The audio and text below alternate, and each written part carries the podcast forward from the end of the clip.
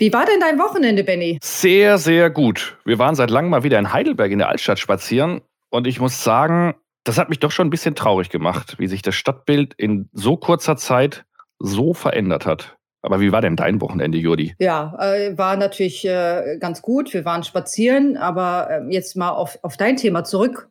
Was meinst du denn genau? Also Meinst du, dass die Städte etwas leerer geworden sind oder worauf beziehst du dich jetzt gerade? Ja, gar nicht mal vom Publikumstand. Heute ist es einfach so, dass schon viele von den kleineren Läden, aber überraschenderweise auch von den großen Ketten ihre Ladenflächen bereits geräumt haben. Und da mache ich mir jetzt echt Sorgen, wenn das noch so weitergeht. Da hat man noch ein bisschen Angst oder Respekt davor. Ne? Ähm, ob man da später in naher Zukunft nach Corona dann wirklich normal wieder shoppen gehen kann? Ja, unter anderem, vor allem für mich als Shopaholic. Klingt, als wäre die Zeit gekommen, sich dem Thema Handel einmal zu widmen. Absolut, die Boiler sind schon startklar. CX Café Customer Experience auf den Punkt gebracht. Wir begrüßen stets spannende Gäste bei uns im Café und helfen euch und euren Blick auf die große Welt der Kundenerlebnisse zu weiten und zu schärfen. Ich bin Jodi, Presales Manager bei SAP. Und ich bin der Benny, Presales aus Leidenschaft, CX-Expert bei SAP und ein Freund von guten Kundenerlebnissen. Zusammen sagen wir, Herzlich willkommen auf ein Heißgetränk in unserem CX Café. Heute begrüßen wir Dr. Kai Huditz bei uns im Café und er ist seit 2009 Geschäftsführer bei der IFH, Institut für Handelsforschung GmbH in Köln. Zuvor leitete er dort das angesiedelte E-Commerce Center, in kurz ECC Köln, dessen Gründung er 1999 auch mitinitiierte. Als Autor von Studien und zahlreichen Fachartikeln beschäftigt er sich mit aktuellen Fragen des Handels im digitalen Zeitalter. Er ist außerdem noch Gastdozent an verschiedenen Hochschulen sowie Speaker und Moderator auf Branchenevents. Dr. Huditz war von Juni 2013 bis Juni 2016 als Aufsichtsrat der Intershop Communication AG tätig und ist aktuell Mitglied verschiedener Beiräte. Zudem ist er natürlich dadurch Handels- und absoluter E-Commerce-Experte. Hallo Kai, Willkommen bei uns im CX-Café. Die erste Frage schon obligatorisch bei uns. Wie magst du deinen Kaffee? Hallo Judi, äh, hallo Benny. Äh, vielen Dank äh, zunächst mal für die Einladung und der Kaffee schwarz und heiß wäre optimal. Wunderbar, so bereite ich ihn dir vor. Dankeschön. ja, ich trinke gerade meinen do doppelten Espresso und äh, ja und denke eigentlich über unser Gespräch mit Benny nach, äh, Kai, weil die Innenstädte, die sehen mittlerweile ja, äh, schon erschreckend leer aus, äh, wenn man da durchläuft. Es sind ein paar Supermärkte vielleicht auf. Viele, viele Läden haben ja auch zu, wie man auch von Benny gehört hat. Wir haben uns ja kurz darüber unterhalten. Ähm, wie ist denn so deine Erfahrung? Ähm, was, was äh, siehst du denn in den Innenstädten, wenn du zum Beispiel in Köln City rumläufst? Ja, in der Tat äh, ist es zunächst mal so, dass man natürlich äh, gar nicht mehr so oft in die City äh, äh, rumläuft. Ähm, das liegt daran, und das sehen wir auch in unseren Studien, dass natürlich Einkaufen das absolute Motiv Nummer eins ist, warum äh, Konsumenten überhaupt in Innenstädte gehen, warum Passanten in Innenstädte äh, gehen. Die wollen einkaufen, das ist im Moment nicht möglich ähm, in allermeisten Fällen. Die allermeisten Geschäfte haben ja geschlossen und leider hat sich ja auch die Frage ein bisschen äh, geändert. Wir haben am Anfang des Lockdowns ja dann ähm, eher der Frage, sind wir nachgegangen, wann, wann öffnen die Geschäfte wieder? Jetzt muss man ja sagen, wer öffnet äh, wieder? Ähm, die Herausforderung ist groß und ähm, wir stellen ähm, fest, dass äh, zwar einerseits natürlich die Kunden wieder zurück wollen. Wir hatten jetzt schönes Wetter, die Leute wollen ja bummeln, die wollen flanieren, die wollen eigentlich wieder zurück auf die, auf die Fläche. Auf der anderen Seite sehen wir, ähm, dass sie natürlich immer mehr online einkaufen einfach weil sie die Optionen äh, im Moment ja sehr, sehr übersichtlich sind, aber auch weil es bequem, weil es schnell ist. Äh, sie gewöhnen äh, sich daran. Und insofern äh, müssen wir wirklich mit einer, mit einer großen äh, Besorgnis auch auf die, auf die Zukunft jetzt der stationären Standorte schauen. Ich glaube, sehr differenziert. Äh, wir haben vorhin über das wunderbare Heidelberg gesprochen, ein Standort mit, mit viel Touristik. Ähm, da sieht die Situation natürlich anders aus als ähm, vielleicht in, in kleineren Mittelstädten, die eben diesen Touristikfaktor nicht haben. Und ähm, insofern müssen wir da wirklich sehr differenziert äh, betrachten, aber doch mit einer, mit einer Skepsis. Und ich glaube, die Herausforderung für stationäre Konzepte ist wirklich sehr, sehr groß. Hm. Ich muss sagen, ich habe jetzt auch äh, Anfang der Woche war ich äh, äh bei Nespresso und habe mir meinen Kaffee online bestellt. Und mittlerweile ähm, haben ja auch viele Händler und, und auch Läden auf Click und Collect umgestellt. Also man muss ja auch online bestellen oder sollte online bestellen. Und geht man kurz in den Laden und holt wirklich seine Bestellung dann direkt da ab. Und das habe ich auch getan. Und ich habe dann auch gemerkt, hm, als ich in den Laden reinkam, es war nicht leer, es waren schon viele Kunden drin, ähm, aber Nespresso hat viele, ich sage jetzt mal, diese, diese Self-Service-Automaten ähm, dahingestellt im Laden, was ich vorher nicht bemerkt habe ähm, oder ja, äh, bedingt durch Corona haben sie es natürlich auch mehrere aufgestellt. Man kann wirklich an den Automaten dann hingehen, äh, muss nicht unbedingt online, äh, sondern kann dann beim Automaten bestellen und sagen, ich möchte bestimmte Kaffeesorten und bezahlt dann auch am Automaten. Das war sehr, sehr interessant, was ich da gesehen habe. Ja, also finde ich, äh, ich glaube, dass äh, du sprichst Click and Collect an, äh, wenn ich, wenn ich da einhaken darf. Das ist ja eine, tatsächlich so ein Service. Wir beobachten ihn schon so lange und wir schauen uns das schon so lange an und wir predigen als ECC Köln schon so lange, nutzt die Chance, um den Kunden da wirklich auch, auch diesen Service in der Exzellenz anzubieten, weil darauf kommt es ja dann auch an. Man sagt ja immer, Retail ist Detail ich glaube, das, das gilt eben auch bei diesen Services. Also wenn ich eben langsam bin bei Click and Collect, wenn ich, ich war bei einem, äh, äh, bei einer, bei einer Shopping-Tour, haben wir Station gemacht, da gab es dann zehn Minuten zur freien Verfügung bei einem äh, großen Kaufhaus und äh, wollte ich mir dann den Click and Collect-Schalter mal anschauen.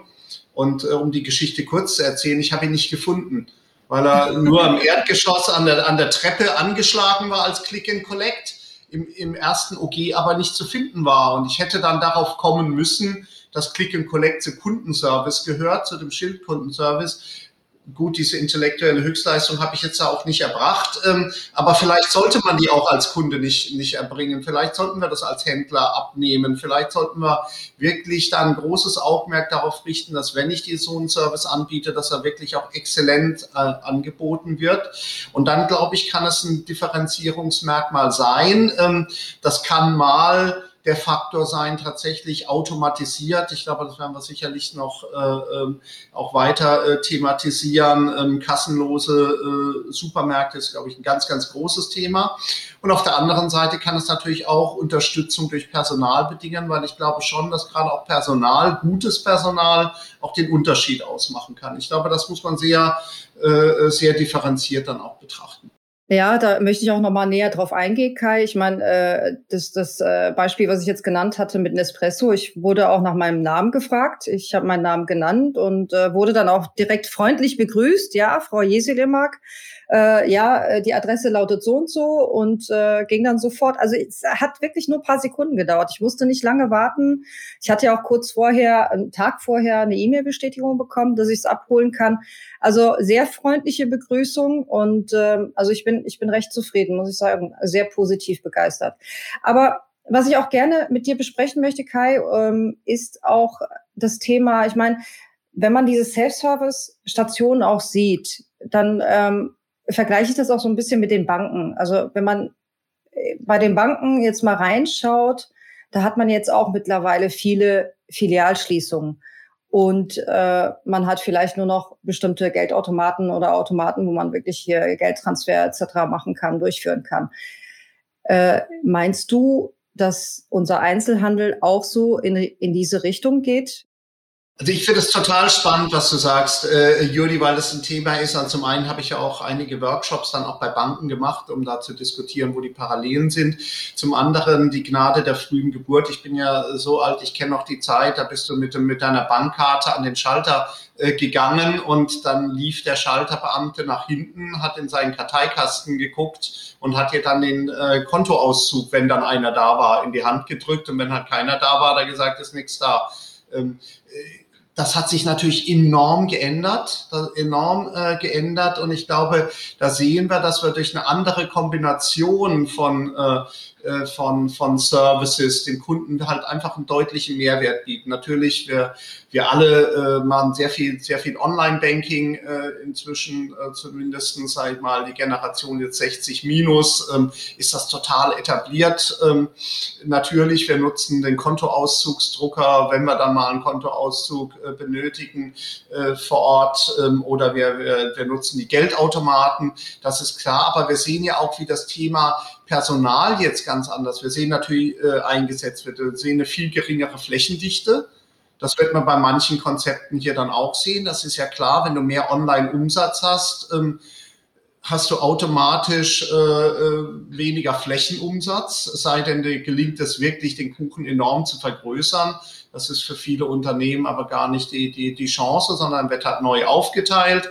Damit äh, bist du in der Lage, sage ich mal, Flächen auch, auch äh, zu reduzieren. Sei es, dass du das Netz reduzierst, sei es, dass du die Fläche an sich äh, reduzierst. Auch das sehen wir ja bei Filialen, bei Bankfilialen dass du da auch weniger Platz äh, benötigst. Ähm, und du siehst, dass die Rolle des Personals sich natürlich auch ändert. Von dem Erfüllungsgehilfen der, äh, der nach hinten läuft und dann den Kontoauszug äh, sucht.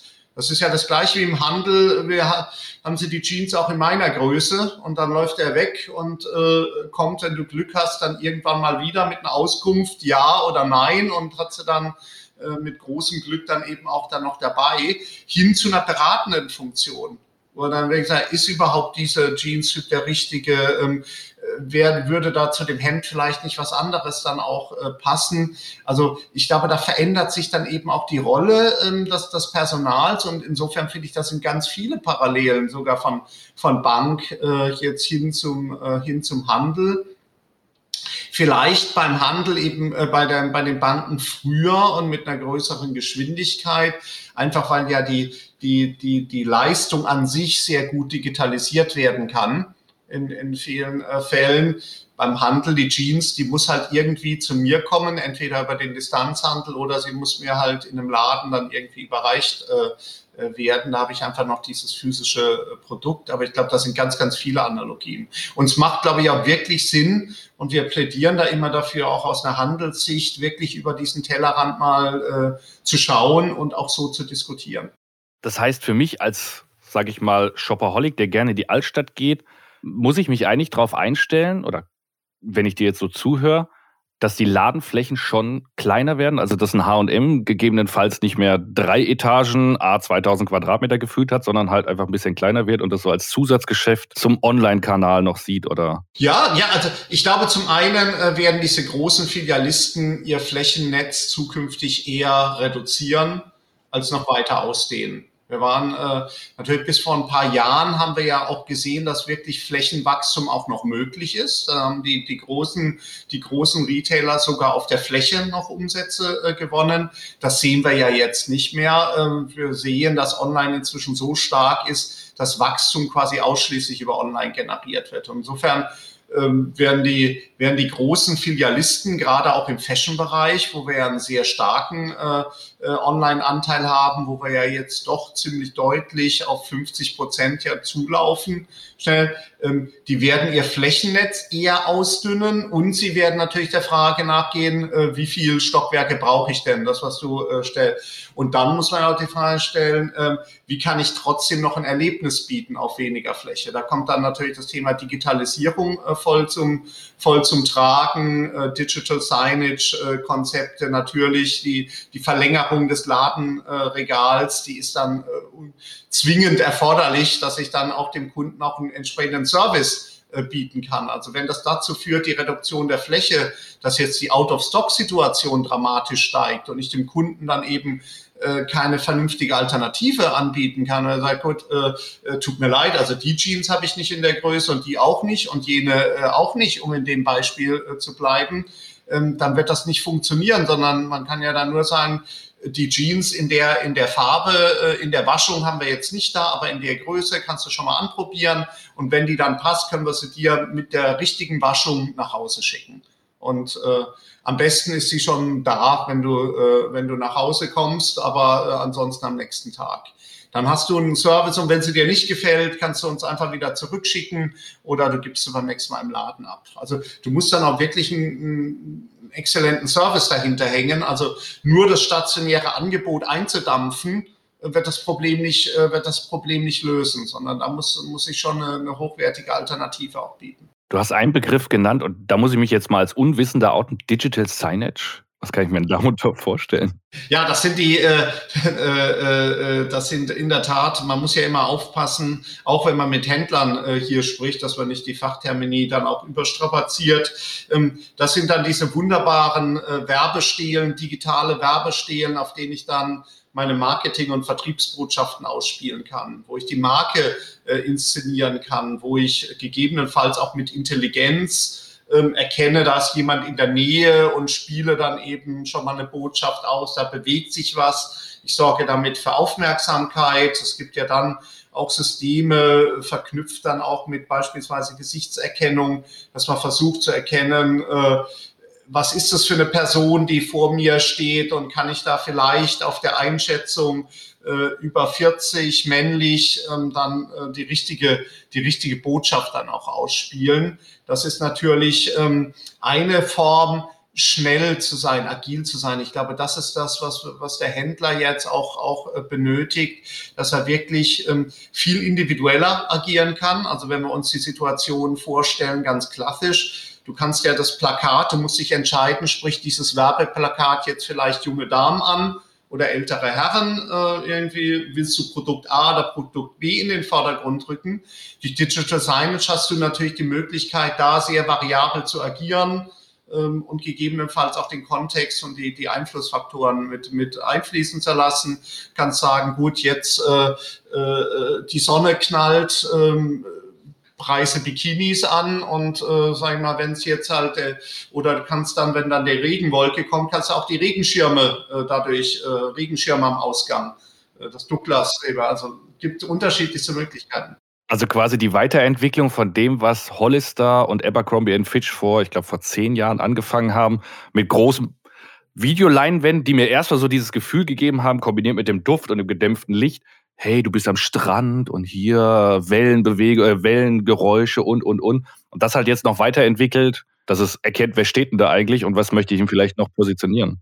Sogar noch besser, Benny. Die haben ja auch wirklich junge Leute an die Tür gestellt, oberkörperfrei, wirklich ein hübsches Mädel und ein äh, hübscher Junge, äh, wirklich der Junge dann oberkörperfrei, Sixpack und wirklich die Düfte. So und bei mir ist, hat sich das so eingeprägt, sobald ich diesen Duft rieche, habe ich direkt die Assoziation über Crombie und Fitch. Also die haben das richtig genial gemacht und die wollen ja auch wirklich junge Kunden haben, junge Kunden auch anziehen. Das haben die wirklich beherrscht, muss ich sagen. Also bei mir ist es immer noch drin. Ja, ja. Haben ist so der Begriff. Ne? Ich war das letzte Mal in, wo war ich denn das letzte Mal in Evercrombie? Ich glaube in, in Hamburg. Ich habe nicht das Gefühl, dass die noch auf Wachstumstrip sind, aber das ist ein anderes Thema. Ne? Das ist ein anderes. Ich meine, das ist natürlich, es war ein sehr spezielles Konzept. Sie haben die Marke sehr stark aufgeladen, aber was wir, glaube ich, da auch äh, sehen können, natürlich, ähm, Kunden gewöhnen sich an vieles. Und egal, was du machst, äh, das Anspruchsniveau der Kunden steigt. Und am Anfang ist das natürlich hip. Wir haben in, in Köln hier auch im Rheincenter Weiden hatten wir auch, ein, auch hier ein, Abercrombie drin. Am Anfang waren lange Schlangen. Dann waren die Schlangen äh, kürzer und irgendwann hast du keine Schlangen mehr. Wenn es der Marke nicht gelingt, sich weiterzuentwickeln, ähm, dann hast du ähm, am Ende des Tages irgendwo auch ein Problem. Das ist natürlich gerade im Fashion-Bereich äh, eine große Herausforderung, eine Marke wirklich frisch zu halten, attraktiv zu halten, attraktiv zu halten auch über die Generationen hinweg. Also dass dass letztlich äh, Kohorten äh, die Jeans mitnehmen in, äh, in, ihr, in ihr gehobenes Alter und trotzdem junge äh, äh, Mädchen äh, und Jungs dann die trotzdem noch cool finden. Das ist schon eine große Aufgabe. Also da kann Technologie sicherlich aber auch einen Teil dazu beitragen, weil wenn wir uns anschauen, wie heutzutage Marken gebildet werden, dann hat das natürlich viel mit Social Media zu tun hat das viel mit den richtigen Influencer zu tun, mit, mit Kampagnen zu tun und auch das musst du natürlich vernetzt denken. Ich glaube, wir, wir müssen als Händler für, äh, jetzt endgültig verstehen, dass es nicht darum geht, online oder offline, sondern dass das Thema einfach Kundenzentrierung ist. Und du hast äh, Stores und du hast einen Shop, das ist, äh, du hast eine, du hast äh, Social Media Plattformen, die du bedienst, du hast vielleicht Marktplätze, äh, die du bedienst. Und du hast Services, mit denen du das ganze Thema dann auch verknüpfst. Und du musst es immer vom, vom, vom Kunden her denken, vernetzt denken. Und ich glaube, wir sind noch zu oft, ich glaube, das ist völlig normal, aber es ist falsch, wir sind zu oft in dieser Kanaldenke drin. Wir haben ja unsere frühen Studien, auch mit, mit, mit Hybris haben wir ja auch viele Studien gemacht zum Thema Multi-Channel.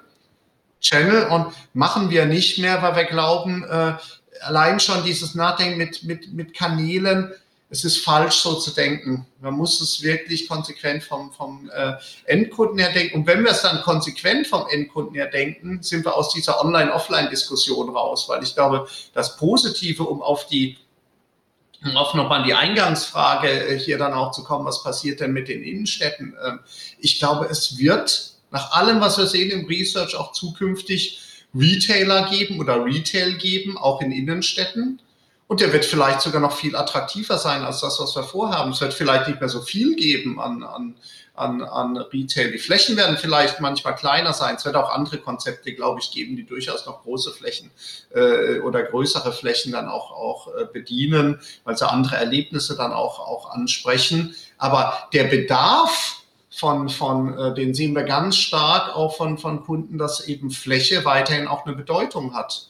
Und äh, deswegen ist auch die Aussage, nicht Innenstädte veröden, alles nur noch online, Amazon gewinnt, der Rest äh, wird platt. So einfach ist die Welt eben auch nicht. Und ich glaube, das ist, äh, das ist auch eine gute Botschaft grundsätzlich für, für stationäre Retailer, wenn sie in der Lage sind, sich zu verändern, wenn sie in der Lage sind, eben ähm, auch andere Kanäle hin zum Kunden aufzuschließen dann haben sie ja durchaus eine Chance. Und ich sage immer, äh, man kann sich auch nicht rausreden, dass man zu klein ist, weil jeden, jeder Influencer hat als One-Man, One-Woman-Show begonnen.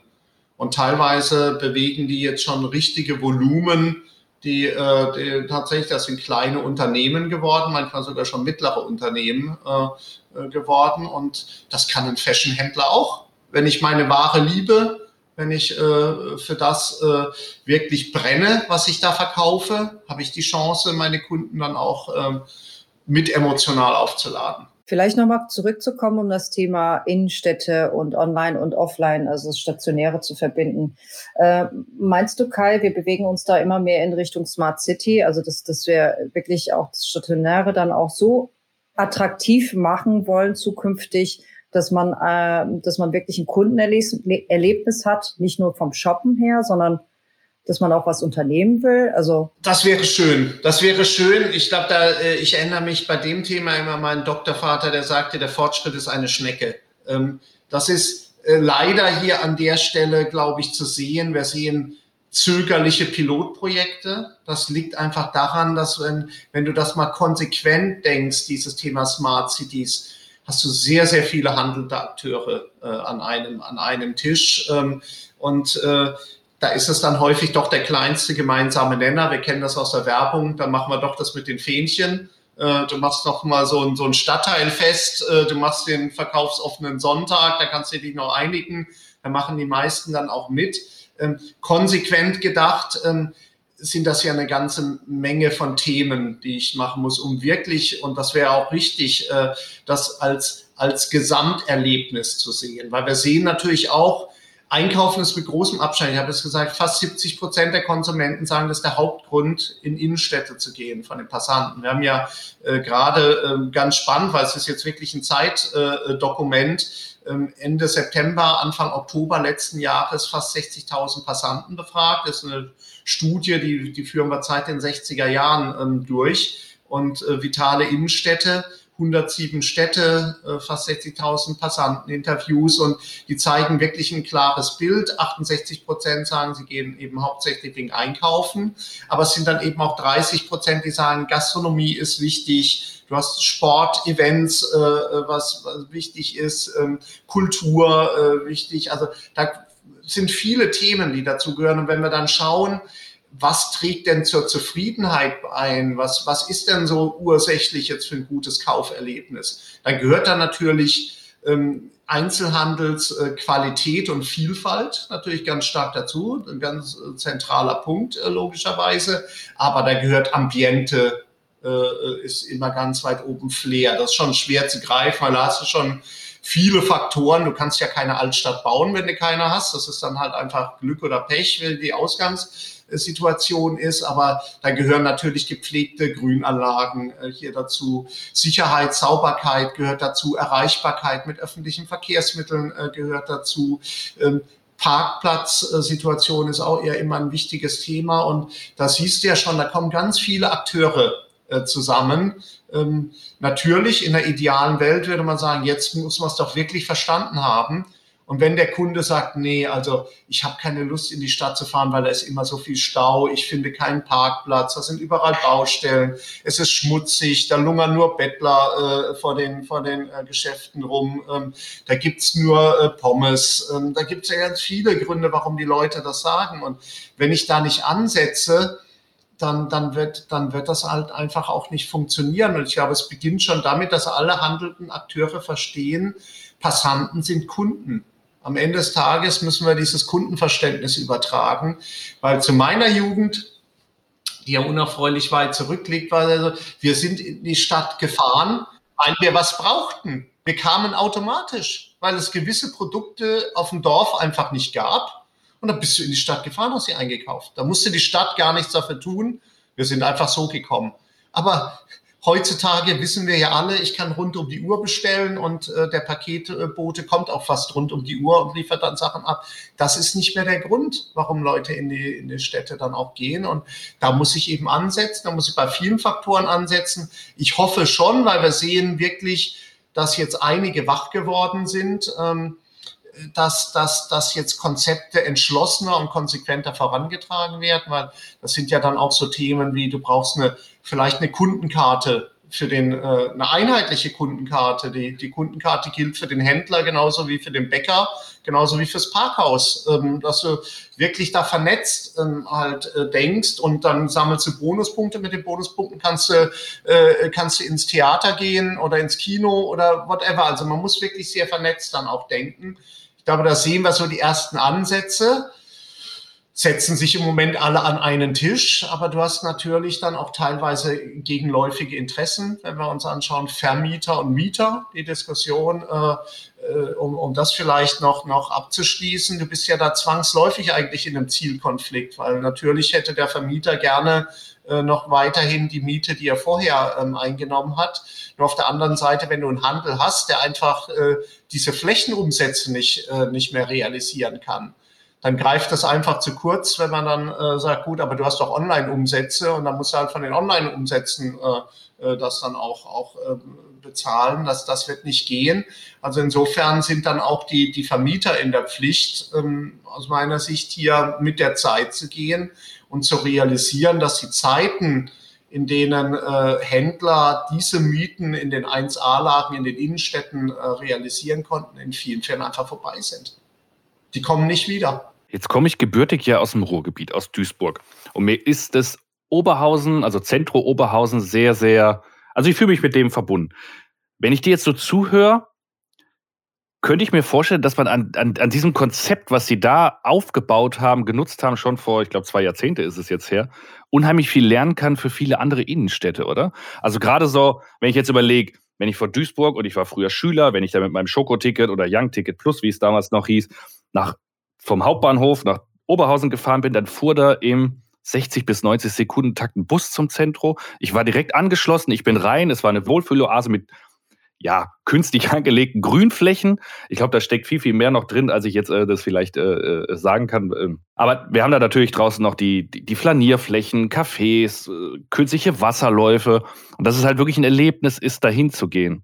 Ist jetzt vielleicht für die ein oder andere Altstadt nicht unbedingt leicht nachzuvollziehen, also nachzubauen, vor allem, wenn die Stadt schon äh, existiert. Aber so als, als Role Model oder Blueprint, glaube ich, Der, der, genau, ich glaube, die Grundidee, die dahinter äh, steckt, ist schon extrem spannend, die du sagst. Also da zu lernen von Konzepten, die halt zentral gemanagt werden. Weil der Vorteil beim Zentrum ist eben, dass du dann, du bist halt der Vermieter, du bist gleichzeitig derjenige, der den, den Sortimentsmix steuert, der den Anbietermix steuert, der es äh, in der Hand hat zu sagen, da kommt noch ein Legoland hin oder da gibt's ja noch was im, im Zentrum. Also da gibt's ja auch tatsächlich Attraktionen. Du bist derjenige, der dann auch äh, sag ich mal, sich darum kümmern kann, wie die Anbindung öffentlicher Nahverkehr, äh, Parkplatz äh, hier dann auch ist. Also das hat schon sehr, sehr viel, äh, sehr, sehr viel Charme. Das Zentrum ist sicherlich jetzt eins nach wie vor. Es war ja eins der frühen äh, Zentren in Deutschland, Shoppingcentern in, in Deutschland. Sicherlich eins von denen, die auch am konsequentesten hier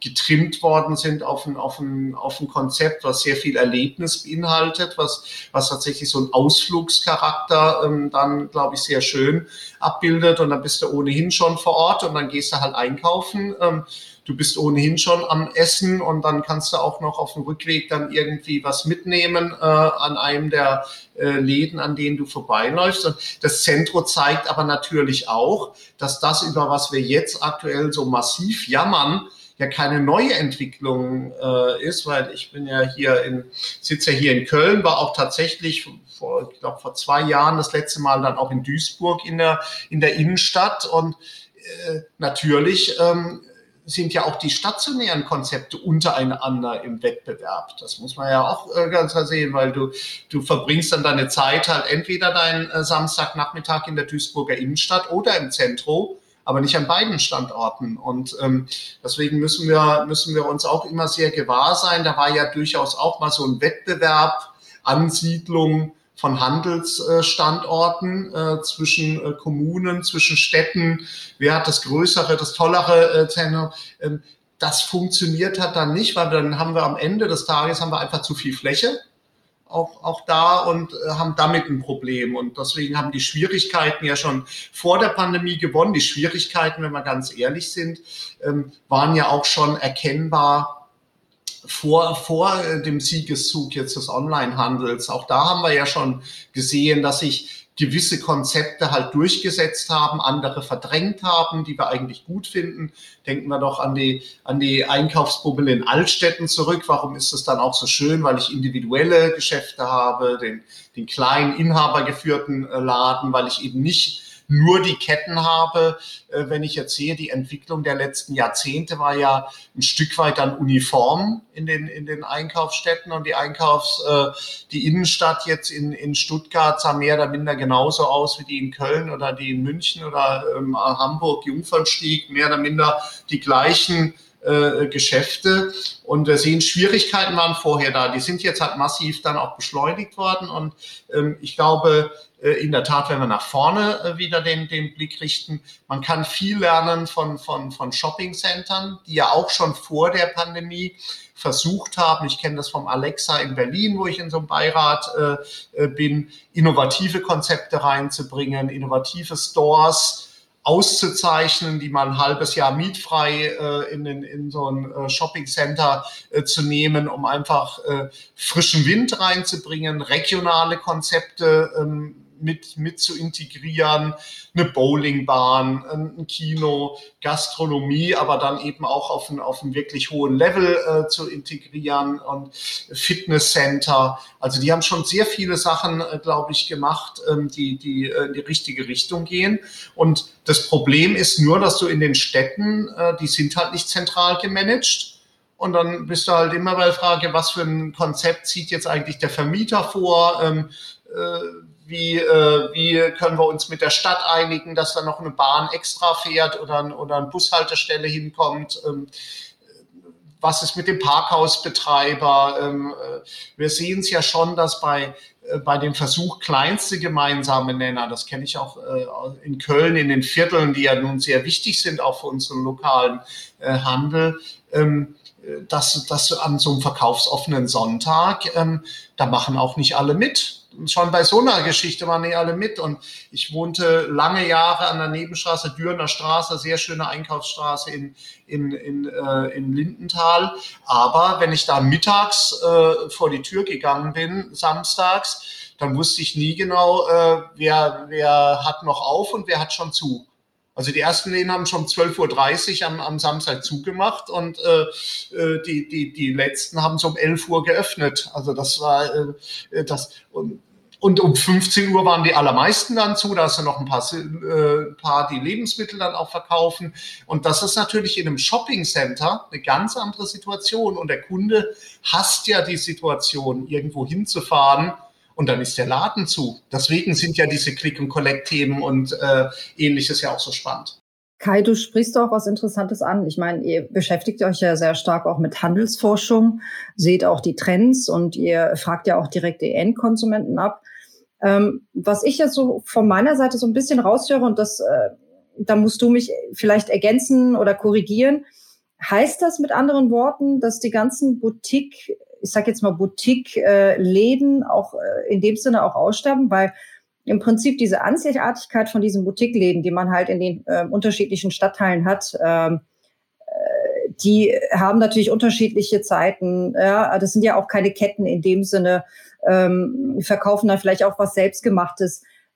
Sterben die dann auch aus oder wie sehen da die Trends und die Zahlen aus, Kai? Ich glaube, ja, also die, die Zahlen sind leider so, Zahlen sind ja Rückspiegel, was so sein können. Die Zahlen sind tatsächlich, äh, die sterben aus. Inhabergeführter Facheinzelhandel, der, der Umsatzanteil ist über alle Kategorien hinweg. Äh, Schmuckuhren, Juweliere noch am wenigsten, aber in allen anderen Kategorien eigentlich massiv äh, zurückgegangen. Von, von dominanten Stellungen im Fashion-Bereich hin zu auf machen noch 20, 22, 24 Prozent ähm, aus ich glaube tatsächlich, dass, dass da auch das Ende der Fahnenstange noch nicht erreicht ist. Aber auf der anderen Seite Entwicklungen, die wir gerade jetzt sehen in der, in der Pandemie, ähm, können vielleicht sogar dazu beitragen, dass, ähm, dass diese Art von, von Geschäften äh, vielleicht zukünftig sogar noch wieder eine bessere Ausgangsposition haben. Weil was ja, was wir ja schon sehen, Nähe wird auch wieder neu definiert. Wir sehen, die Leute fahren momentan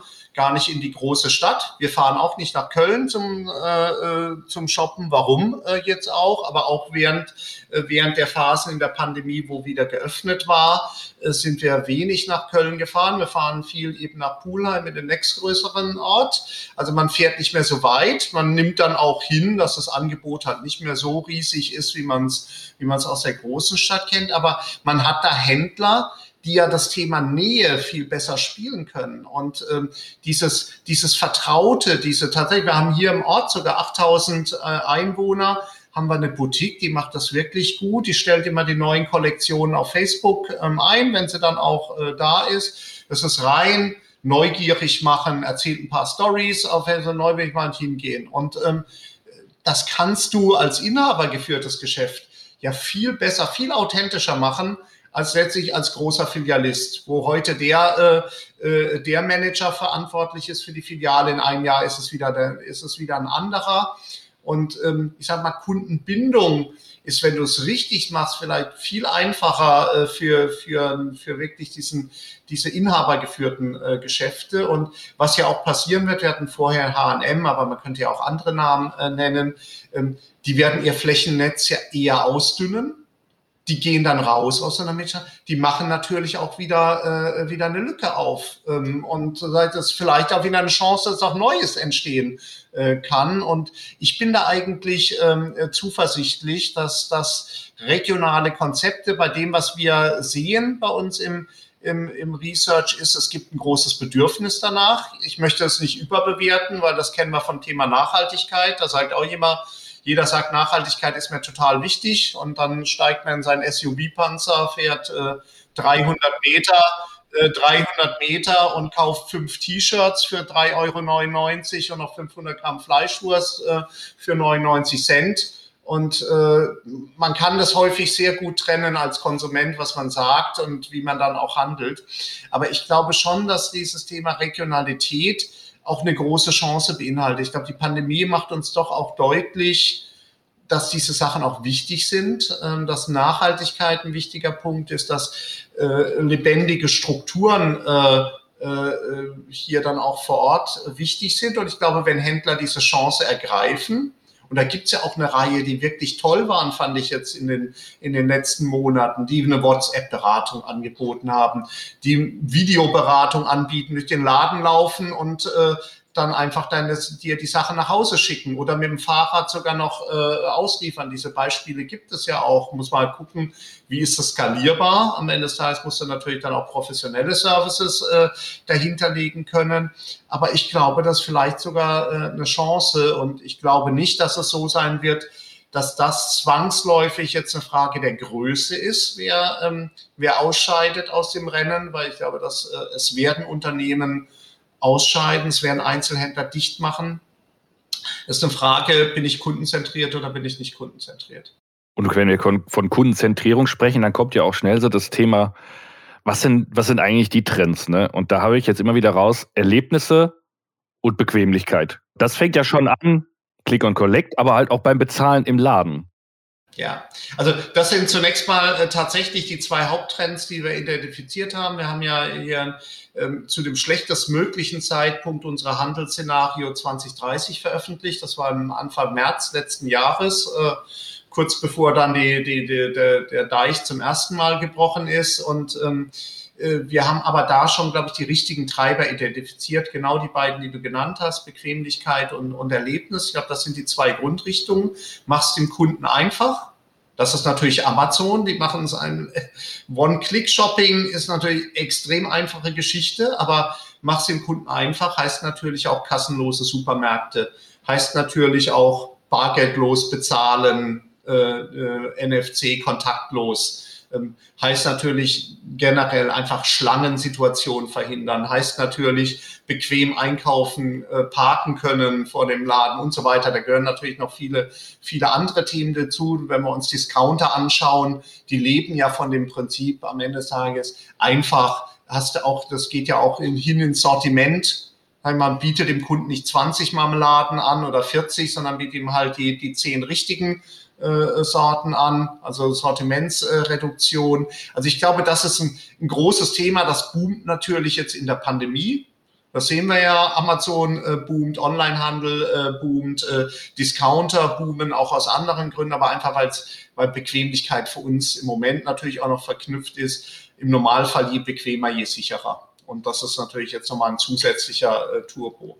Und das andere Thema ist dann tatsächlich Erlebnis ähm, und wir glauben daran, da wird es weiterhin ein Bedürfnis äh, geben, auch äh, Handel als Erlebnis zu sehen, dort, wo es hoch emotional wird, dort, wo es um für, äh, für Damen ja meistens bei Schuhen angefangen, wo es um Mode äh, geht, äh, ist ein Klischee, aber wir sehen eben auch in den Studien, dass manchmal Klischees auch auf hohem Niveau dann auch bestätigt äh, werden. Also man muss dann eben auch sehr zielgruppenspezifisch das definieren. Ähm, ein Schuhkauf kann äh, kann eben für die eine total emotionaler Erlebniskauf sein, wo es einfach auch darauf ankommt, tolle Zeit zu verbringen, viele Schuhe anzuprobieren und äh, Cappuccino dabei zu trinken, Spaß zu haben, äh, mit Freundinnen vielleicht danach noch ähm, essen zu gehen. Und äh, für den anderen ist der Schuhkauf einfach nur lästig, schnell, äh, schnell die richtigen Treter, am besten die, die ich äh, eh schon anhab, nochmal in der gleichen Größe, möchte ich gar nichts anderes machen. Da geht es nur um die Bequemlichkeit. Und ich glaube, in diese beiden Richtungen geht es. Die, ähm, und man muss sich halt klar definieren, was man sein möchte, was man bedienen möchte als Händler, wie ich welche, weil ich brauche natürlich ganz andere äh, Konzepte. Das eine ist dann halt Quick Lane, automatisiert möglichst. Äh, äh, und das andere ist personalintensiv, Erlebnis schaffen. Ähm, wir hatten letztens den Daniel Füchtenschnieder von Bonprix, auch bei dem ECC Web Talk, wo du ja auch schon warst, der, die, äh, der den Fashion Connect Store verantwortet von Bonprix in Hamburg.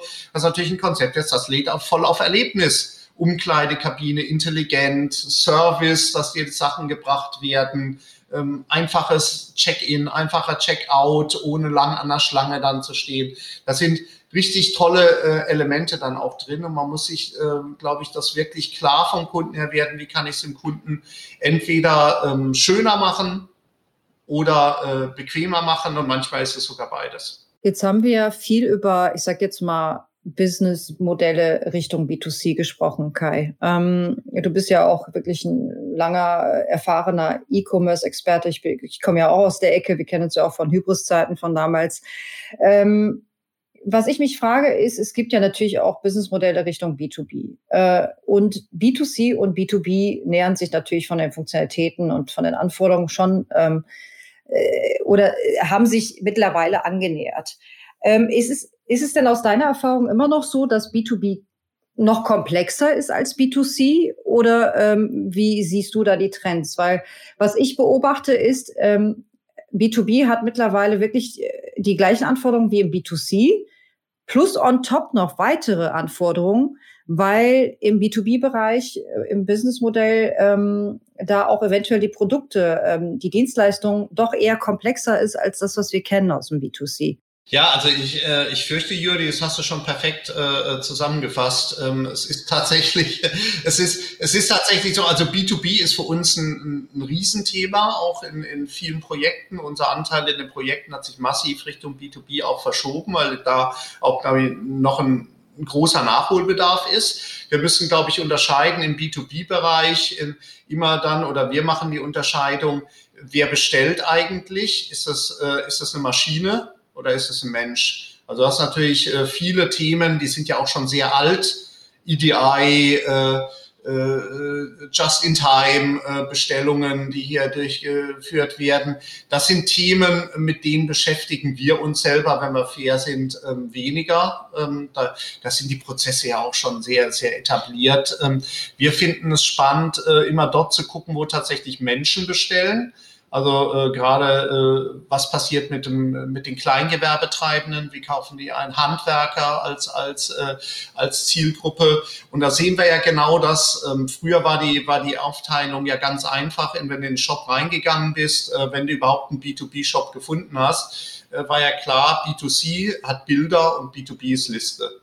Äh, heutzutage, wenn wir uns anschauen, natürlich auch bei Mischmodellen wie, wie, wie Hikes oder, oder Engelbert Strauß, wo er tatsächlich dann auch ähm, äh, Arbeitsbekleidung und Arbeitsschuhe dann ja auch ähm, quasi endkundenmäßig ja dann auch vertrieben werden. Die sehen ja aus wie Zalando-Shops, mehr oder minder. Also da kannst du den Unterschied äh, gar nicht mehr erkennen.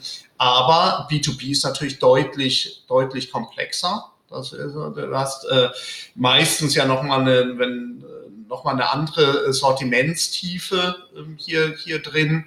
Du hast mehrstufige Bestellprozesse, die du abbilden musst. Du hast natürlich, was sehr viel komplizierter ist, das Thema Pricing. Da haben ja die, äh, haben sich, wenn man bösartig ist, viele ja so fast schon ihr eigenes Grab geschaufelt, weil sie so komplexe Preisstrukturen äh, geschaffen haben nach Regionalität, nach, äh, nach Anzahl, nach Nasenform, äh, nach was weiß ich, äh, unterschiedliche Preisstaffeln.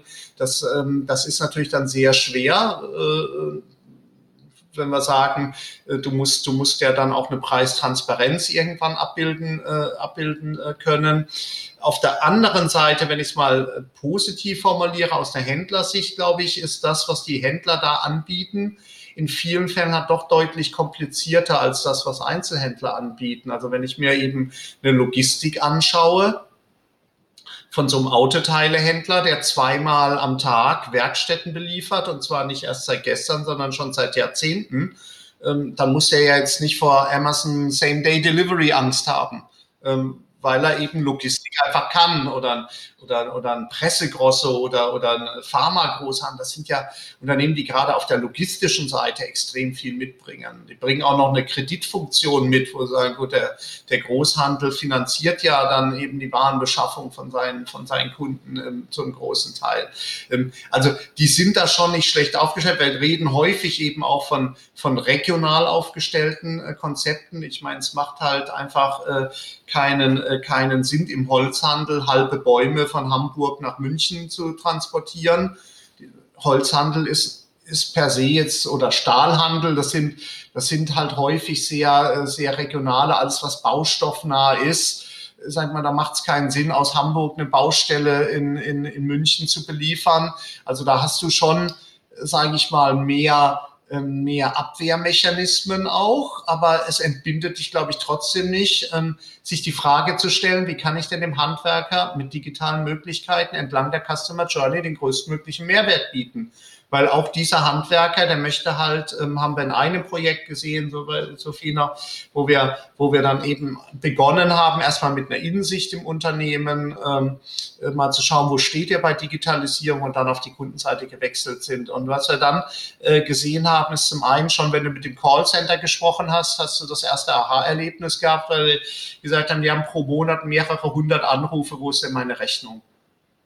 Ich meine, brauchen wir uns nicht lange äh, darüber unterhalten, dass dann natürlich ein Download-Center eine ziemlich intelligente Idee ist, äh, naheliegend und trotzdem richtig, wo ich sage, gut, ich biete dem Kunden einen 24-7-Service an, der ist happy und ich bin happy, weil ich das Callcenter entlasten kann und damit äh, Kosten reduzieren kann oder die tatsächlich in eine Beratung dann auch, auch äh, reinbringen äh, kann.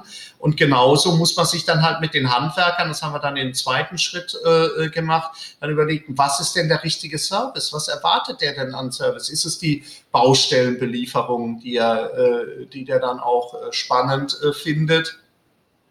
Oder geht es darum, eben einen QR-Code einzulesen für eine Nachbestellung, sage, gut, das kann ich halt einscannen und direkt nachvollziehen. Da gibt es ja unzählige Möglichkeiten, wie ich, wie ich mit Digitalisierung, sage ich mal, so eine Customer Journey verbessern äh, kann. Und äh, es kommt für mich darauf an, vom Kunden her zu denken und die richtigen umzusetzen. Kai, äh, ich glaube, da, da werden wir wahrscheinlich noch mal eine eigene gesonderte äh, Podcast-Session aufsetzen. Sehr gerne. Äh, speziell B2B angeht, weil es ist ja schon ein weites Feld und ähm, da kann man wirklich über jede Menge Details und Anforderungen auch nochmal diskutieren und sich austauschen. Also sehr interessant auf jeden Fall. Ähm, vielleicht gucke ich mal jetzt in Richtung Benny, ähm, gerade was, was Services betrifft. Und ähm, du bist ja auch erfahren, äh, ja, hast jahrelange Erfahrung als Pre-Sales-Experte äh, in den verschiedenen Industrien. Vielleicht die Frage auch an dich, Benny. Äh, wo würdest du jetzt, äh, ja, oder welche Industrie äh, würdest du als Vorreiter im Customer Experience sehen? Ja, das ist grundsätzlich eine extrem spannende Frage. So aus dem Bauch heraus würde ich sagen, ist der Retail im Customer Experience Bereich deutlich weiter vorne. Vor allem im B2C-Geschäft kümmert man sich aus meinem Gefühl heraus um das Thema Customer Experience schon deutlich länger, als es im B2B-Fall die Situation ist. So wie das du, Kai, gerade auch schon gesagt hast, im B2B, so B2B-Shop sah früher noch so aus, oh, ich habe so eine Liste und da stehen irgendwelche Artikelnummer, aber es war jetzt nicht ansprechend gestaltet, wie jetzt zum Beispiel bei einer Engelbert Strauß.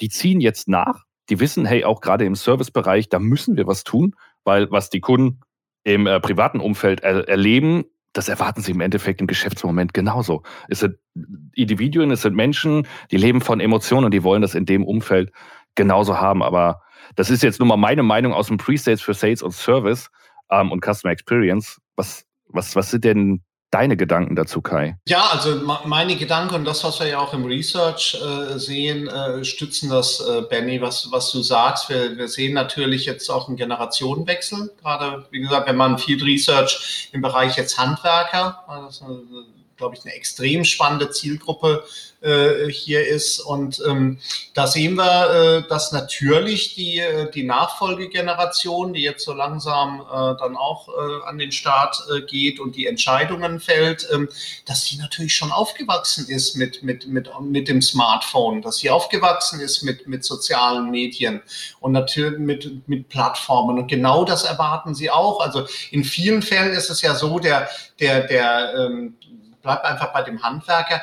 Der Handwerker ist ja da vergleichsweise äh, simpel äh, jetzt gestrickt bei der Beschaffung. Der möchte, der möchte sich möglichst wenig damit beschäftigen. Möchte, deswegen macht er das so, wie er es immer gemacht hat. Traditionell, er hat immer bei dem eingekauft, er hat immer die gleichen Produkte einge, äh, eingekauft, er hatte immer den gleichen Außendienstler, der ihn besucht hat. Äh, und äh, das, das war immer einfach auch mit dem Ziel, da wenig drauf Zeit zu verwenden, viel Zeit tatsächlich, die ich die, dem Kunden dann auch in Rechnung stellen kann. Ähm, und äh, jetzt kommen aber dann ähm, eben die, äh, die neue Generation, die sagt, na gut, äh, wie du schon sagst, es äh, macht doch gar keinen Sinn, dass ich schizophren äh, unterwegs bin und sage, ähm, abends kaufe ich dann bei About You und äh, Zalando und Amazon ein und tagsüber möchte ich am liebsten noch einen Fax verschicken.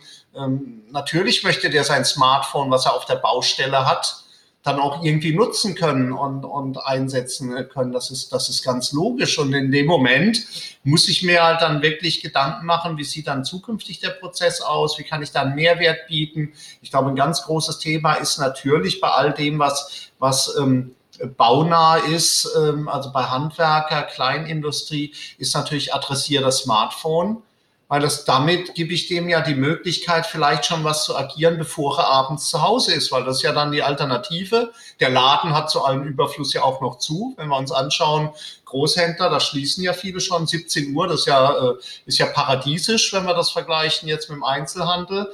Ähm, äh, nur nicht für den, der da halt hin will. Und ähm, Deswegen ist dann die Alternative, er macht es abends. Oder wir haben jetzt hier einen, einen Händler auch im B2B-Bereich, der experimentiert, eben nicht nur der Wirt, sondern ein Mittelständler, hier Gouch, äh, äh, der experimentiert auch mit kassenlosen Stores. Warum? Weil er der Handwerker von der Baustelle kommend auch noch zum späteren äh, Abend oder frühen Abend kann er dann einfach in den Laden gehen, sich die wichtigsten Sachen, die er noch braucht, und dann kann er vielleicht am nächsten Tag morgen schon direkt an die Baustelle und muss nicht erst noch äh, äh, irgendwo den Schlenker dann machen und irgendwo fragen und äh, vielleicht das Problem haben, dass ein Produkt gar nicht da ist. Also ich glaube, da, äh, äh, da sehen wir schon, wir müssen viel stärker jetzt auch diese B2C äh, Mechanismen ähm, hier mit, mit bedenken. Und wir müssen das gleiche Grundprinzip, was uns ja Amazon im Endkundenbereich ja, glaube ich, jetzt wirklich verdeutlicht haben müssen. Denke vom Endkunden und arbeite dich rückwärts. Und dann ist eben der Endkunde ist halt der Handwerker. Und wenn der Handwerker eben Online-Kanäle nutzen möchte, dann werde ich das auf kurz oder lang, egal wie regional mein Geschäft ist, egal wie äh, traditionell mein Geschäft ist, es wird überall kommen. Das wissen wir doch, weil wir diese Diskussion, die Juri kennt die ja dann auch noch, äh, die, ich, die ich geführt hatte, Ende der 90er, Anfang der 2000er Jahre. In unserer Branche wird das nie passieren. Ähm, äh, nach dem Vortrag, das, äh, das, der letzte, der mir es gesagt hatte, war einer aus dem Baustoffgroßhandel. und auch den konnte ich beruhigen und konnte sagen, doch, es wird auch bei euch passieren.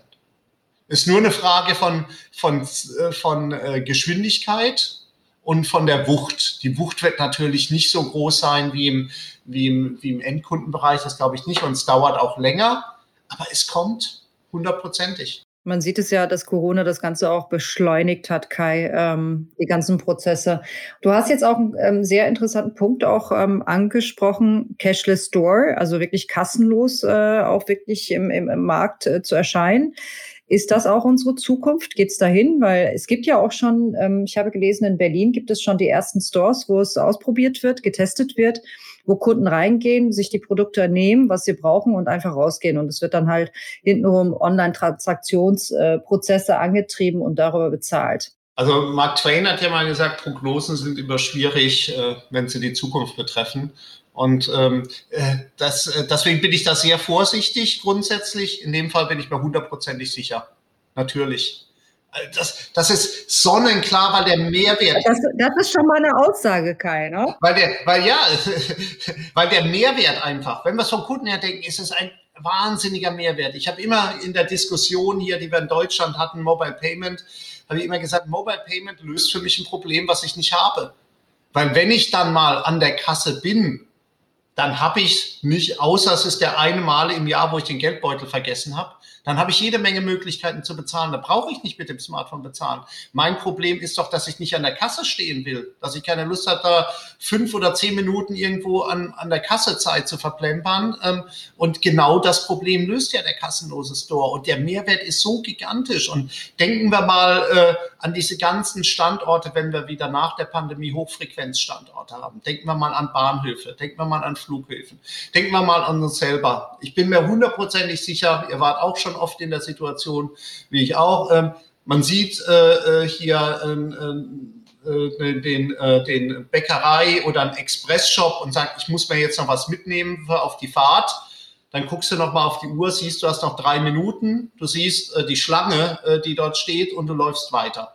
Ähm, und musst dann halt im Zug oder im Flieger dann irgendwas äh, dir dann auch kaufen, was ja einfach nicht reicht. Ähm, und äh, das kennen wir zu gut. Das kennen wir alle äh, gut und deswegen ist es sonnenklar, dass diese Systeme bieten einfach einen riesen Mehrwert.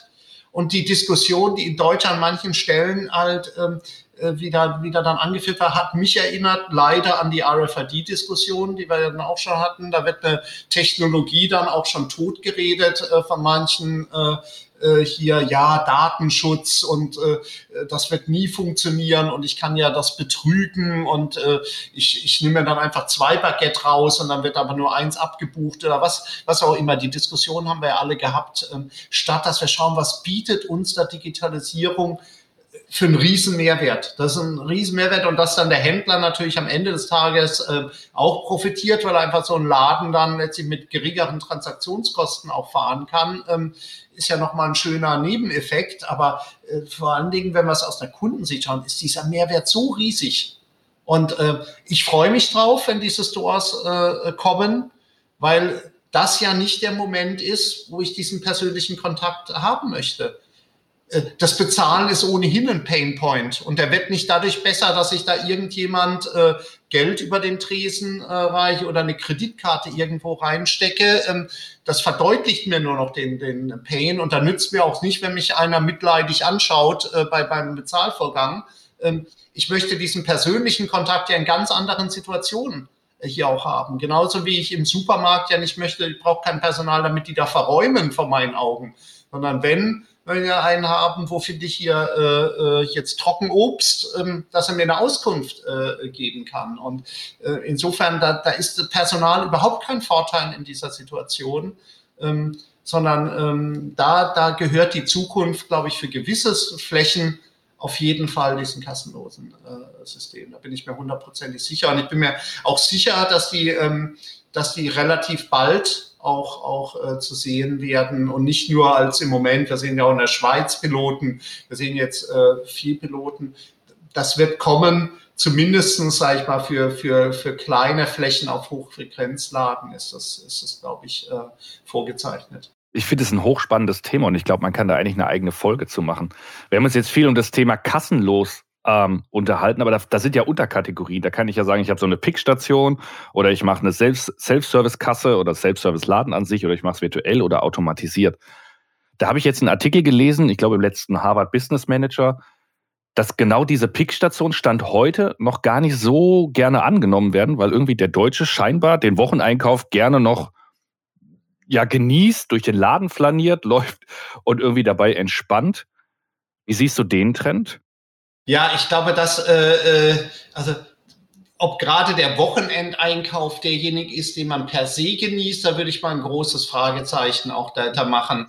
Ich glaube, da ähm, äh, wir genießen ja, glaube ich, dann eher vielleicht den Zusatzkauf, den wir dann noch tätigen, wenn wir sagen, wir haben, wo es dann mal wieder möglich ist, äh, Besuch am Wochenende, wir gehen nochmal in die, in, die, in, die, in die Metzgerei oder in den Feinkostladen, in den Weinladen und, und suchen da noch was Besonderes aus. Ähm, ich glaube, das ist da, da ist wirklich auch dieser Erlebnisfaktor ein, ein, Thema. Ich glaube, beim, beim Wocheneinkauf müssen wir doch ganz klar auch, auch sehen, das, das hört man ja äh, nicht, nicht immer gerne, aber wir sind halt auch sehr preissensibel und äh, äh, es ist so, dass diese Services der Belieferung ja durchaus gerne angenommen werden, solange sie kostenfrei sind. Ähm, die Erfahrung machen ja viele Online-Händler, solange du den Leuten mit, mit äh, kostenfreier Zustellung äh, hier kommst, dann wird das Angebot wahrgenommen und wenn du dann sagst, ja gut, äh, es kostet aber, dann sagt man, na gut, also für 7,95 Euro kann ich auch 500 Meter mal fahren und äh, hier dann den, den Wagen voll machen. Ähm, wenn wir anders gestrickt wären, dann hätten wir noch Tante Emma Läden, weil die waren grundsätzlich, die waren ja bei uns äh, dran, die boten noch ein persönliches äh, äh Erlebnis, aber irgendwann haben wir gesagt, die Butter ist da 10 Pfennig teurer als äh, auf der grünen Wiese und dann sind Leute ja durchaus auch bereit, ihre Zeit, äh, ohne da über den Stundenlohn nachzudenken, da auch zu investieren. Und äh, das ist ja das, wenn wir, wenn wir sagen würden, ja, ähm, das ist ein aufwendiger Service, das kennen wir ja alle, ähm, habe ich hier auch schon mehrfach getestet ähm, mit, mit, mit Rewe Express, äh, ist toll, funktioniert gut, ähm, aber es ist halt sehr aufwendig.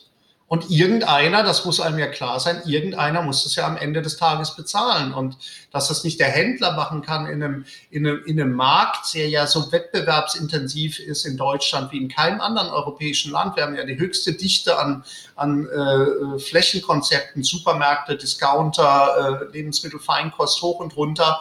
Ähm, der Markt ist extrem wettbewerbsintensiv. Ich kann mich entsinnen, äh, als ich hier mal über mit dem, mit dem Geschäftsführer, damals war das von, von Aldi äh, äh, Süd, über eine 0,5 Liter PET-Flasche diskutiert habe, ähm, beziehungsweise wir haben über ein Projekt diskutiert, aber er sagte dazu meiner Kollegin, wissen Sie, wenn wir mit dem Lieferanten über diese Flasche diskutieren, diskutieren wir über die vierte Nachkommastelle. Jetzt können Sie sich ja ungefähr vorstellen, wie viele Flaschen wir verkaufen müssen, damit wir Ihr Projekt finanzieren. Ich verrate jetzt nicht, wie viel. Äh, wir, wir, sind ja sehr bescheiden, was wir für das Projekt äh, genommen haben, aber es zeigt einfach, wie wettbewerbsintensiv dieser Markt ist und dass natürlich Händler gar nicht in der Lage sind, auf Dauer so einen Service kostenfrei anzubieten und trotzdem die gleichen Preise. Das geht nicht auf. Und wenn wir uns die Zahlen anschauen von der Flaschenpost, die ja genauso viel Umsatz äh, wie Verlust machen, ähm, dann, dann zeigt das, dass es äh, einfach extrem schwierig ist, diese Services im Lebensmittelbereich äh, zu monetarisieren und ähm, da ein Geschäftsmodell drauf aufzusetzen. Und das zeigt ja auch die, die Geschwindigkeit oder die geringe Geschwindigkeit von Amazon Fresh in Deutschland zeigt einfach, wie schwierig, äh, wie schwierig das dann auch ist. Und das hat, glaube ich, eher mit Kosten zu tun, statt dass wir zwangsläufig so wahnsinnig gerne uns auf vollen Parkplätzen samstags morgens tummeln, schauen, äh, äh, wie wir in Schlangen dann in Supermärkten dann äh, rumstehen. Ich glaube, da, da lügen wir uns vielleicht auch manchmal was, äh, was vor. Manchmal ist es der schnöde Mammon, der uns treibt. Ja, vielleicht ist manchmal die Emotion, wenn man einfach so den, den frischen Backgeruch aus der Backecke hast, da kann das vielleicht nochmal so Kindheitserinnerungen aufrufen, dass man sagt, ach, es ist schön, gerade hier zu sein. Spätestens 20 Sekunden später am Pfandautomat ist die Euphorie auch wieder vorbei. Ähm, das heißt aber, Pickstationen könnten jetzt, wenn ich mal so kreativ überlege, eigentlich nur sich rechnen für, für sage ich mal, den, den Einzelhändler und den Kunden, wenn wir es zu 100 Prozent optimieren beziehungsweise automatisieren, ähnlich Apotheken haben das ja, ich gebe irgendwie ein, ah, ich will hier, was weiß ich, Ibuprofen für 100 und es kommt einfach komplett automatisch aus irgendeinem Stockapparat, wo es der Computer oder der so ein Roboterarm dann rauszieht, reinpackt. Wird natürlich heißen, ich muss das Portfolio irgendwie ein bisschen eindampfen, dann kann ich wahrscheinlich nicht 7.500 Produkte gelistet haben. Ja, aber das wäre ja dann auch, ich meine, dieses, dieses Konzept kennen wir ja mit, mit, mit Automatenstores, ist ja auch schon sehr alt, äh, sag ich mal, die, die Version 1.0, wo wir sagen, gut, da, das sind halt so ein paar Snacks und Erfrischungsgetränke und da haben wir ja an jedem, an jedem äh, Flughafen, äh, dass sich einfach da mit Öffnungszeiten äh, hier dann auch überwindet. Das wird eben auch in den meisten Fällen ein Nischenthema sein, weil wenn ich mir anschaue, äh, selbst bei uns hier, ich sagte 8000 Einwohner, der Penny hat bis 22 Uhr geöffnet. Also das reicht für die allermeisten äh, aus. In, in ländlichen Regionen, in städtischen Regionen bin ich ja dann noch länger, äh, da ich die Möglichkeit habe. In Köln hast du die Bütchen. Äh, also ich, ich glaube, dass man ähm, dass man äh, nicht die Hoffnung haben kann, mit einem Konzept jetzt wirklich diesen kompletten Markt zu drehen, sondern es sind vielleicht dann auch Konzepte, die nochmal einen, zusätzlichen äh, Kundenwert, die Kundenbindung einfach ähm, äh, erreichen können. Weil ich sage, gut, okay, für gewisse Situationen biete ich dann halt auch einen Service an. Und manchmal muss man, glaube ich, auch äh, drüber nachdenken. Wir haben das gestern auch im Bereich B2B diskutiert. Ähm, was ist denn eigentlich auch ein Premium-Service, der nicht kostenfrei sein muss? Ähm, wo, wo bin ich dann eben auch in der Lage zu sagen, gut, ähm, wir kennen das hier auch im Ort, die, die, die Apotheke jetzt hier, ähm, die liefert nach Hause. Ist toll, die macht das auch kostenfrei. Ist ein toller, super Service. Äh, die Frage ist natürlich, muss ich immer einen Service dann auch kostenfrei anbieten? Weil wenn ich ihn einmal kostenfrei etabliert habe, dann wird das sehr schwer, in, in das dann auch wieder zurückzudrehen. Das sehen wir ja bei den, bei den Buchhandlungen, die haben doch diesen wunderbaren Service, wenn, wenn du ein Buch zum Geburtstag hier ausgesucht hast, dann packen sie das Buch ein. Das ist ein Service, der kostet bei Amazon, glaube ich, knapp drei Euro. Haben wir aber irgendwie gelernt, dass es das kostenfrei immer beim, beim Buchhändler äh, gibt. Ich glaube, der wird sich jetzt sehr schwer tun und sagen, gut, das kostet jetzt aber einen Euro. Ähm, ich würde aber den Euro, würde ich grundsätzlich, finde ich, wäre der gut investiert, weil wenn ich mir dann äh, vorstelle, ich muss das Buch selber einpacken zu Hause, ist mir das einfach auch ein Euro wert oder vielleicht auch zwei. Ähm, also ich glaube, man muss sich da auch frühzeitig jetzt Gedanken machen, äh, wie kann ich so ein Thema monetarisieren, bevor ich einen Service hochskaliere. Und die Gefahr sehe ich jetzt gerade bei, bei vielen im Bereich Lebensmittel, weil da äh, ein Service, ein unrentabler Service hochskaliert, ähm, schafft halt einfach nur äh, zusätzliche Schwierigkeiten. Und vielleicht äh, ist es die bessere Variante. Und da gibt es ja im Lebensmittelbereich, ähm, äh, ich meine, eine Otto Gourmet, äh, weil ich die jetzt aus eigener Erfahrung hier dann auch kenne, die es dann durchaus geschafft haben. Das ist halt Premium-Service und der kostet halt Premium. Und dafür gibt es auch einen Markt. Und vielleicht ist es dann auch der spannendere Markt zu sagen, gut, ähm, ich biete einen Premium-Service für diejenigen, die auch bereit sind, einen Premium-Service anzubieten. Also ich biete einen Premium-Service Light an, for free für alle. Kai, du hast jetzt äh, viel von monetären gesprochen, monetären Faktoren. Ähm, da überlegt man sich natürlich, lohnt sich denn heute, heutzutage überhaupt ein, ein Store? Also rechnet sich ein Store heutzutage noch, wenn, wenn man die, wirklich die Kostenseite mal sich detaillierter anschaut? Wenn wir in den Rückspiegel schauen, dann müssen wir sagen, ähm, viele der reichsten Deutschen sind Händler. Wir, wir waren in der Lage in den vergangenen äh, Jahren, ich möchte jetzt keine Namen nennen, aber es ist ja jedem klar, äh, äh wer, wer gemeint ist, äh, konnte sehr, sehr viel Geld im Handel dann auch verdienen, weil es eigentlich ein Geschäftsmodell ist, was eben sehr, sehr gut skaliert werden äh, kann. Und in, insofern war es in der Vergangenheit äh, sicherlich gute, eine gute Idee, diesbezüglich dann auch sein Geld zu investieren. Ähm, natürlich ist es herausfordernder geworden. Das ist, glaube ich, keine Frage. Wenn wir sagen, wir haben einfach jetzt eine, eine Informationstransparenz und eine Preistransparenz, dann führt die tendenziell natürlich, das ist klar, eher zu niedrigeren Preisen, eher zu dem Thema, dass ich erinnere mich an Olaf Koch, der, der mal auf einer Veranstaltung äh, nach mir gesagt hat, wir hatten ein wunderbares äh, Modell der regionalen Preisdifferenzierung und wir haben unglaublich viel Geld damit verdient. Es gibt nur ein Problem, es funktioniert nicht mehr. Und äh, das, das sehen wir, dass natürlich die, die Möglichkeiten, auf dem Produkt ein Preispremium drauf zu machen, die werden für einen reinen Händler immer schwerer. Also damit wird das Geldverdienen da immer, immer schwerer. Aber es gibt ja, es gibt ja ähm, ähm, Ausweichoptionen. Also zum einen das Thema Vertikalisierung ist sicherlich ein spannendes. Wenn du sagst, du, du äh, bist, das ist ja das IKEA-Thema in Perfektion, wo du sagst, du bist aus der, wenn es das Billigregal hat, nur bei, bei IKEA gibt, dann bist du halt da nicht im Preiswettbewerb, äh, sicherlich irgendwo auch mit anderen Regalen, aber das ist trotzdem eine andere, eine andere Ausgangssituation. Also Vertikalisierung ist sicherlich ein Punkt, den wir, den wir eher mehr sehen werden in Zukunft auch bei den Händlern. Der Eigenmarkenanteil, das kann man ja schon beobachten, bei vielen Händlern in den letzten Jahren ja auch deutlich, äh, deutlich gestiegen. Und das andere ist das Thema Services. Also vielleicht äh, die, die Geschäftsmodelle werden sich vielleicht an der einen oder anderen Stelle auch ändern. Ähm, da ist ja Amazon auch das beste Beispiel aus der eigentlichen Handelsfunktion. Äh, ich sag mal, ist überschaubar, was sie damit an Erlösen generieren. Ähm, deswegen ist ja Amazon auch kein Händler aus unserer Sicht, sondern ein Ökosystem. Haben mal andere Erlösquellen. Heißt aber nicht, dass eben der Händler ja nicht auch in der Lage wäre, vielleicht andere Erlösquellen äh, sich, sich zu erschließen. Äh, vielleicht, wenn manche Händler irgendwo zu, zu Event-Veranstaltern, äh, wenn mal wieder Events äh, spannend äh, sind, äh, könnte vielleicht eine Plattform werden. Das ist ja auch zumindest eine regionale Plattform. Also da mag es unterschiedliche Ansätze geben. Ähm, zu einem Serviceanbieter, wenn in dem Moment, in dem ich in der Lage bin, wirklich zum zum äh, Serviceanbieter nicht zum, äh, zum Produktanbieter zu werden, habe ich auch ganz andere Möglichkeiten Erlösquelle. also ich sage mal, das Thema äh, Baumärkte, äh, wenn, die, wenn die mir Planken verkaufen und Schrauben, äh, verdienen die natürlich nicht so viel, wie wenn sie mir die äh, Terrasse bauen. Also da ähm, glaube ich, dann müssen sich Händler halt in unterschiedliche Richtungen dann auch weiterentwickeln und dann ist es, glaube ich, nach wie vor ähm, spannend, ist herausfordernd, ähm, ist eine schlechte Zeit für, für ähm, more of the same, weil, glaube ich, more of the same in vielen Fällen nicht mehr funktionieren wird. Ähm, es ist die richtige Zeit für, für Unternehmer, die unternehmerische Entscheidungen dann auch treffen, die sich verändern. Ähm, und wenn sie sich verändern, ich glaube, für, für den Retail wird es immer eine Zukunft geben für guten Retail gibt es immer eine, äh, eine Zukunft, oder nicht für guten Retail, für exzellenten Retail wird es immer eine Zukunft geben und der wird halt auch seine Geschäftsmodelle entsprechend ähm, äh, anpassen. Also es ist mir wirklich eine Freude, mich mit dir auszutauschen oder uns, denke ich mal. Es, ist, es, es sind wahnsinnig spannende Themen und ähm, vielleicht noch eine letzte Frage an dich, Kai. Was gibst du unseren Zuhörern noch mit?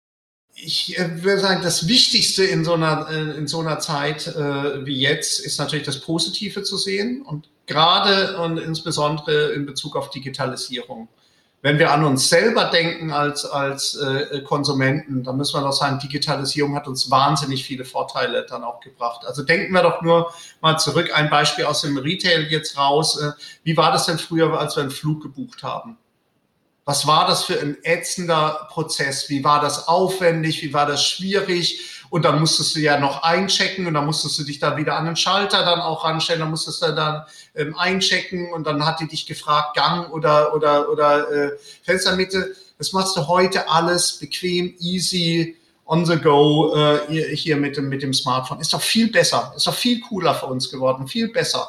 Ähm, Einkaufen ist per se für uns viel besser, viel toller äh, denn je geworden aus einer, aus, einer, aus, einer, aus einer Konsumentensicht. Und ich glaube, dass die Händler, die die, die, die Chancen sehen, ja durchaus, die können uns ein viel besseres Kundenerlebnis bieten als wir es äh, gehört haben. Und wer die Chancen äh, hier sieht von dem Thema Digitalisierung und energisch der kann Kundenbindung betreiben, der kann Loyalität, der kann ein tolles Geschäftsmodell darauf aufbauen. Äh, wer immer nur jammert, dass das alles ganz schlimm ist und das böse Internet ist, der wird vom Markt verschwinden. Und deswegen ist mein eindringliches Plädoyer an alle Händler, die zuhören, nimmt die Chancen auf der Digitalisierung äh, wahr. Sie bietet viele Chancen. Wir haben viel mehr Möglichkeiten als Unternehmen, unsere Kunden äh, zu adressieren, als wir es als wir's früher hatten. Und äh, für die, die das verstehen, ist mir überhaupt nicht bange. Vielen lieben Dank, Kai. Also vielen lieben Dank. Das war eine Ehre. Dankeschön. Ja, auch von meiner Seite. Vielen Dank für das extrem spannende Thema und diesen tollen Podcast.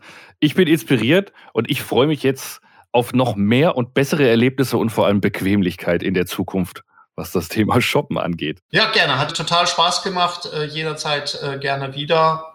Ähm, war, war ein Fest. Kommen wir drauf zurück. Du möchtest mehr solcher spannenden und inspirierender Kaffeetalks erleben? Dann abonniere unseren Podcast und sei auch beim nächsten Mal wieder gleich bei der Veröffentlichung dabei. Für heute aber Tschüss und bis bald. Wir hören uns.